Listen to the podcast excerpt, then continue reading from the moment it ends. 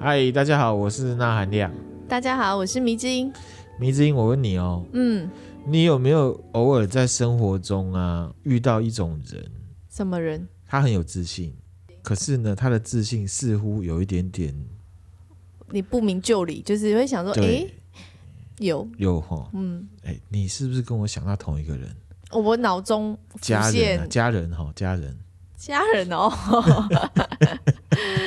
对，啊，是啊，那我们今天就来讲这样子的状况是怎么造成的？是烧脑的主题吗？它不是，它很不会烧脑，它就是一个实验，然后它就是一个效应。哦，好，嗯、这个状况呢叫做达克效应。达克 D K 哦，对 D K。那为什么叫 D K？是因为发现这效应的是两个人，康奈尔大学的社会心理学家大卫，跟这个贾斯丁。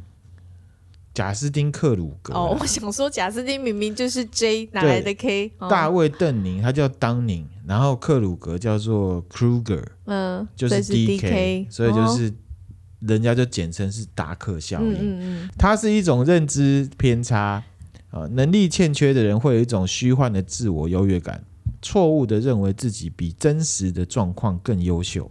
这两位心理学家呢，去发现的，嗯。然后他们还得了搞笑诺贝尔奖，因为这个。为什么是搞笑诺贝尔奖？你搞笑是你加的是，是？没有，是真的，有有搞笑诺贝尔奖啊。是哦。对。但他是认真的，他也是认真的。他是认真的，而且这些实验也都是真的哦，也都都是真正的社会实验，有这东西，呃、然后都是用学理，然后都是用实验去实验出来的。嗯啊，像前一阵子我印象最深哦，那个搞笑诺诺贝尔奖每个每年都有，然后我最印象最深最好笑的是有一个搞笑诺贝尔奖是他们用磁浮的方式把一只青蛙漂浮在空中，然后他们就得了搞笑诺贝尔奖。所以搞笑诺贝尔奖他。得这讲的那个呃论呃实验或者是它的效应论证之类的，都必须含有幽默的，的，对，都是都是幽默的，然后有带点好笑就对，对。可是真的是有学理，嗯，像 D K 效，像达克效应，嗯，然后有一些是带有讽刺意味的，哦，对对对。他不是讽刺提供实验或提供论证的人，嗯，而是用这个论证去讽刺一些全球性或者是某一个社会的社会现象。哦，了解。这样子，我觉得青蛙都蛮好笑的。对啊，那回到达克效应，好，一般人因为欠缺自知之明而自我膨胀，嗯，这个是因为呢，他对自己认知上面的缺陷，嗯，特别是发生在能力比较欠欠缺的人。嗯，而且重点是，能力欠缺的人并没有办法认识到自己的无能，嗯，所以没有办法准确的评估自身的能力。这感觉蛮像是先天上的一个。这个东西常常会被拿来骂人，嗯，可是实际上达克效应呢，不止发生在能力欠欠缺的人身上，嗯，也会发生在专家身上。可是他们的效应是相反的。能力趁欠缺的人，他针对一件事情，他会觉得我一定可以做得很好，嗯，然后很有自信。嗯，专家的话呢，他会觉得我可以做得好，嗯，别人也可以做得好，嗯。可是其实这件事情可能专家才做的好，这个也是达克效应，这也叫达克效应哦。对，能力差的人对自己有错误认知，觉得自己做得好。这个问题在于我对自己的错误认知。嗯，专家的这一部分是他对他人的错误认知。哦，所以具体的说，能力差的人高估自己，能力强的人低估自己。自己哦，大概是这样的效果。所以要怎么？如果一个不熟的人，你要判断他是哪一种，可能没有办法。你必须要跟他深入的，你要跟他互动，互动才知道他到底是有能力还是没能力，他是属于哪一个部分这样。譬如说。远远的看到一个亲戚的女朋友，明明长得很漂亮，然后他竟然说：“哦，那个人怎么都不挑哦，自己好看看自己，好像自己家里没镜子的感觉。嗯”这种就是达克效应。嗯、OK，好，就是一九九五九五年的，就是有一个叫麦克阿瑟惠勒的人，他是一个银行抢匪。嗯，他去抢了匹兹堡的两间银行。嗯，抢了之后，警察在透过那个闭路电视。一个小时就把他抓抓到了，嗯，然后这个惠勒呢，他一个小时就抓到他，好随便的感觉、哦。对，一个小时就抓。这个惠勒被抓的时候呢，嗯、他跟警方说：“我有涂柠檬汁啊。”什么意思？他以为涂柠檬汁，大家就看不到他。不是，为什么涂柠檬汁？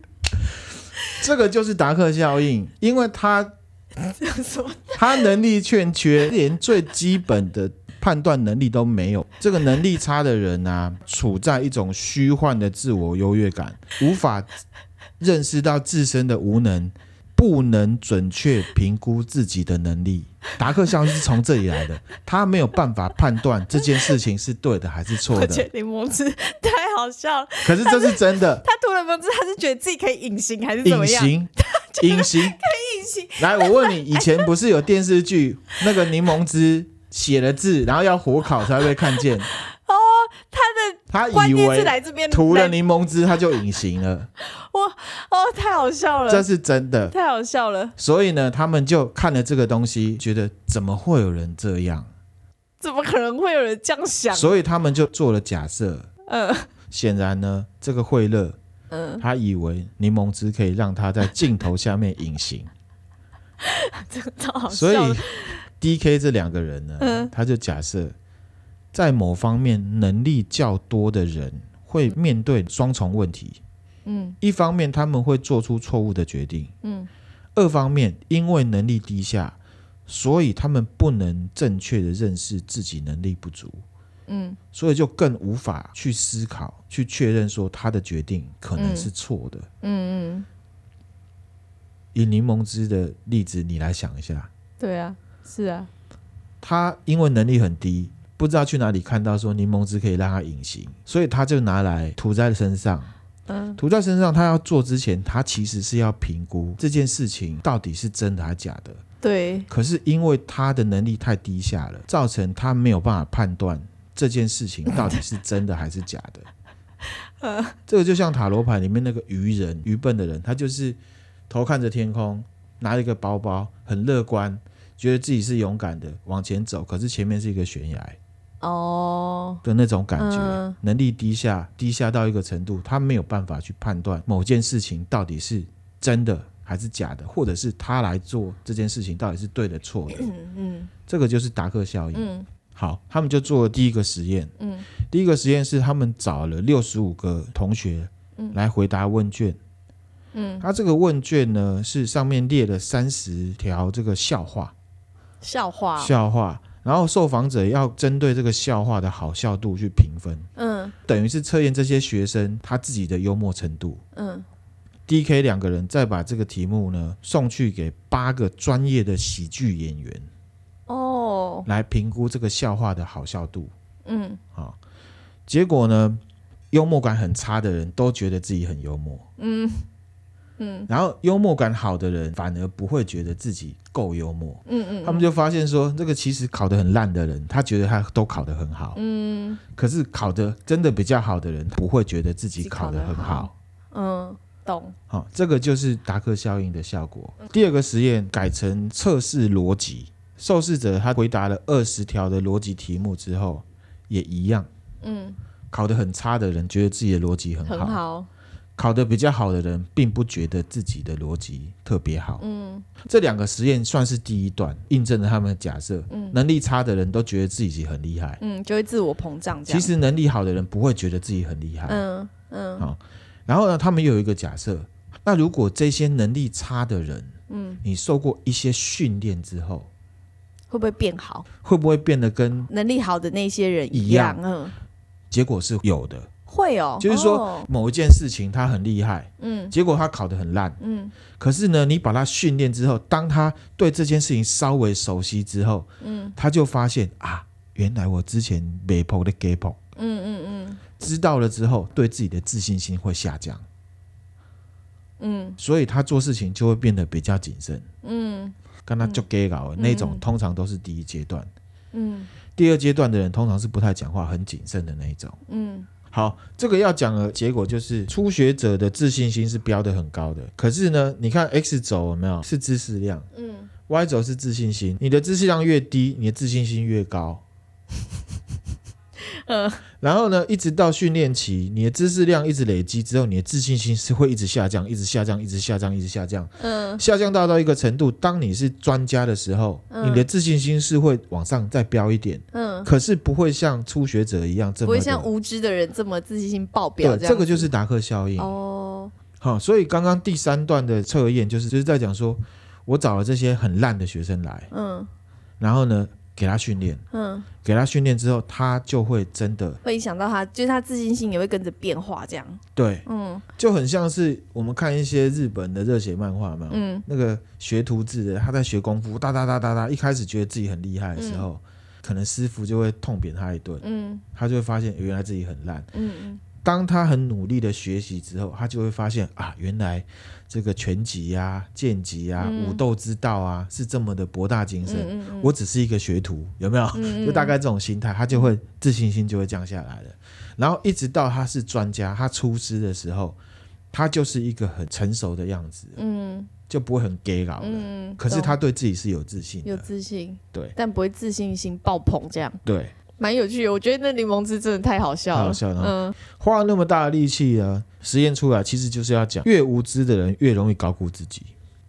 D 跟 K 啊，他们在一九九九年发布了这个论文之后呢，他们有总结，第一个，能力差的人会高估自己的技能水准。嗯，有的人看 NBA 有没有打了一嘴好球？哦，真的很多这种，很多这种吗？嗯、第二点，这个是重点。能力差的人不能够正确的认识到其他真正有这个技能的人的水准，他没有办法评估这个人是厉害还是不厉害。嗯，即便这个人很厉害，他也看不出来，因为我的能力很差。嗯，所以我没有办法判断他。好，第三点，能力差的人无法认知而且正视自己的不足。嗯，随着时间的演进，他会呈现出极度极端不足的状况。嗯。因为他不知道自己很烂，对，他不懂得检讨、啊，所以不会去加强自己。嗯，那其他人一直在加强的时候，嗯、他就会显得非常非常的糟糕。哦，对。嗯、第四点，如果能力差的人能够经过恰当的训练，嗯，大幅度的提高他的能力水准的话，他最终会认知到自己其实之前是还蛮无能的。无能无知，对，所以其实这是一个历程，嗯，嗯，这个不要拿来骂别人，嗯，因为这是一个效应，每个人可能都会有，嗯，所以这个就告诉我们，针对很多自己不那么熟悉的事情，抱着学习的心态，对，人家讲活到老学到老，其实就是这样，这个，嗯，其实如果会活到老学到老，有这种心态、这种观念的人，他原则上就比较不会有达克效应。凡是只想要敷衍蒙混过关的人，通常就会永远都是。达克效应的当事人。的当事人，嗯、对对对，嗯，好，还有第五个，第五个呢，D 跟 K 认为这种效应是由于能力欠缺者内在错觉，跟能干的人对外界的错误认知，嗯，能力差的人高估自己，嗯，因为他以为自己很厉害。能力好的人，他是对外界的错误认知。嗯，能力好的人觉得我做得好，其他人也做得好，那是因为他错估了别人。嗯嗯嗯。好，讲完这么有喜感的效应之后呢，我们来想一下，遇到这种人怎么办？遇到这种人，打击他信心，摧毁他信心，加重建，是不是？这要看人。专业的心理学家呢，他们有建议。哦，专业的建议。嗯。他说呢，生活当中呢，不论什么事情，只要有人针对一些小事发表出过度自信的言论，嗯，你心里面通常听了就会冒出 OS，对，你写的公他小，或者是哪来的自信，对，或者是翻白眼，对，很多，对，这样的人呢，其实你就要知道，一定是完全不懂装懂的人，嗯，或者是似懂非懂的人，嗯，这时候你的雷达就要竖起来，嗯，好，那对这种人要怎么办？怎么办？有必要再说，有必要再说，有必要再说，跟重要的事情有关，譬如说你的工作、嗯、你的家庭，嗯、或者是针对你个人的人格，嗯，有必要再跟他呛，没必要，不需要，不需要直接跟他对，因为平心而论啊，你这种态度只会再让他觉得你是在挑战他，哦，而且最严苛的状况是什么？因为对方并没有足够的能力跟知识去理解你讲的话。对，所以他会觉得你是在找他麻烦。嗯，懂。啊，可以想象。对，所以呢，大部分的状况如果跟你无关，跟你的工作无关，跟你完全无关的话，就就让他去吧，让他去，让他继续达克效应下去，嗯、跟你无关。嗯，如果这件事情是跟你的工作有关，跟你有切身关系的话，嗯、你要怎么样去面对他？你知道吗？怎么样？不是跟他对呛，嗯，是找机会让对方无法开脱。我举例，嗯、啊，譬如说哪一天开会的时候，对方又提出了我们在讨论的东西，嗯、可是你又知道他在操动的时候，有没有？嗯、你呢提出一些比较具体的问题，让对方答不出来。哦。要针对那件事情，你不要让他觉得我是在告诉你你是个白痴，嗯，而是针对那个问题，嗯，针对他正在操刀的事情，你用具体，因为他在操刀，通常就是打高空。好，我差我举个例，你听听看，嗯、这个你看适不适合，要不要留着，可以再剪掉。啊，就像之前那个莱克多巴胺猪，蒋、嗯、万安在跟苏贞昌在对峙的时候，对，蒋万安在操刀说，嗯。他问过什么什么猪农，对，什么什么什么的，对然后后来苏贞昌就问他一个问题：是谁？是谁？对，这个就是具体是什么？嗯，就让他无法开脱，没有让他没有办法开脱，嗯，他就会塞住。我我不能说，这样对对，大概是这样子的 这个感觉。这个例子还不错。好，哦，好。第四个呢，心理学家建议适时放手，点到为止。可是他们就能力低下，你点到他们听不懂。哎，我告诉你，还是一个大原则。嗯，能力低下是他家的事情，点到为止是我的选择。对，点到为止，因为哈，你把对方往死里打，又会回到。我刚刚讲的第二点，嗯、因为他完全没有能力可以判断，嗯、他不觉得你比较高明啦。嗯、即便你实际上比较高明，达克效应就是要讲，就是他完全没有能力去判断你高不高明。嗯嗯、他只觉得自己是高明的。嗯，哦、好，所以点到为止。嗯嗯、哦，因为每个人都有非理性的层面跟理性的层面。嗯嗯、刚刚讲的达克效应是非理性层面。嗯等到开会完，他出去坐到他自己的位置上，或者他自己的办公室的时候，不是他就会想说：“哎、欸，好像有点道理，让他自己去检讨就好了。嗯”这个事情我们不需要去做一个坏人。对，嗯，好，OK。然后呢，也有讲到，千万避免用争论的方式跟对方讲话。嗯。当对方声称自己对一件事情擅长的时候，你要用比较强硬的方式表达的时候，很容易让对方认为你是在跟自己比较。哦，在跟他比较。对，嗯，落入这种状况你会很惨。嗯，特别如果他是主管的话，你得完蛋了。嗯，或者是对了，或者是他一个超级无知的，没没辙了啦。对，所以点到为止，嗯，看破不说破。嗯，大概这样的概念哈。就人人生短短几个秋啦，活得开心比较重要，嗯、你没有必要为其他人的人生负责。这是我他讲讲法，我用比较白话的方式论述出来的。哦、OK，嗯，啊，那可是呢，如果这件事情是发生在重要的事情上面，嗯，工作、家庭，嗯，嗯那一定要小心谨慎的去解决这件事情。嗯，不是解决那个人，因为达克效应，他除非自己。悔改，自己去念书啦。对啊，不然没有办法。嗯，好，OK。